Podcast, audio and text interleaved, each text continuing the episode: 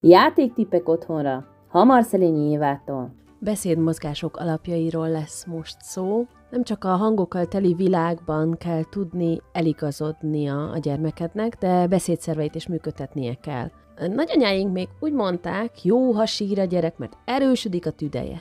Manapság szerencsére már máshogy vélekedünk a sírni hagyásról, de valóban fontos, hogy az újszülött csecsemő képes legyen az első légvételével kellőképpen megtölteni a tüdejét.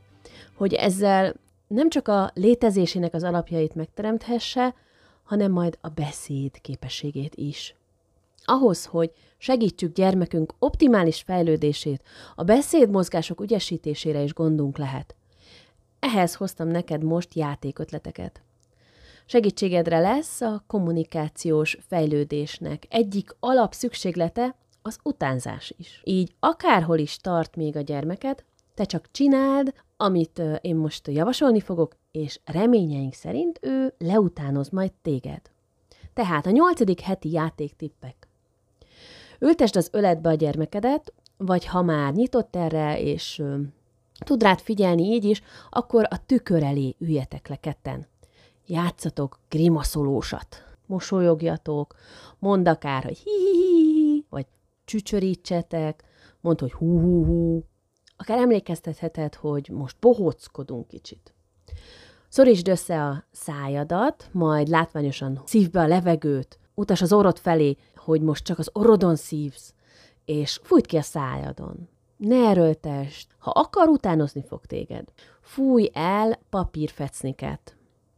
Mondjuk tép szét sok darabkára egy zsebkendőt, majd tegyél néhányat a tenyeredre, és fújd le onnan. Ha ő is próbálkozik, de a fújása még nem elegendő, nem elég erős, akkor vagy fújjatok együtt, vagy dösd meg kisé a kezedet, hogy a gravitáció levigye a papírfecint a kezedről.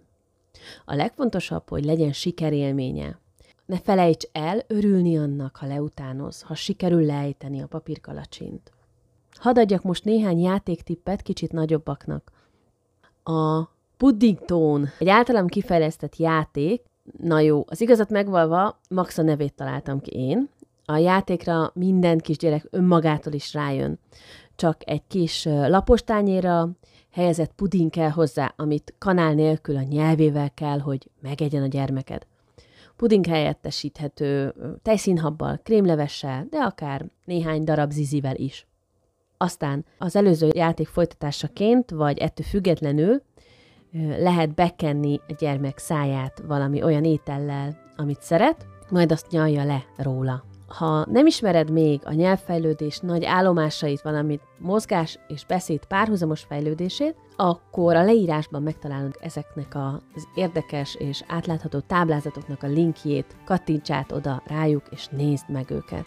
Találkozzunk és játszatok velem élőben a gyermekeddel a bölcsi beszédindító foglalkozásokon.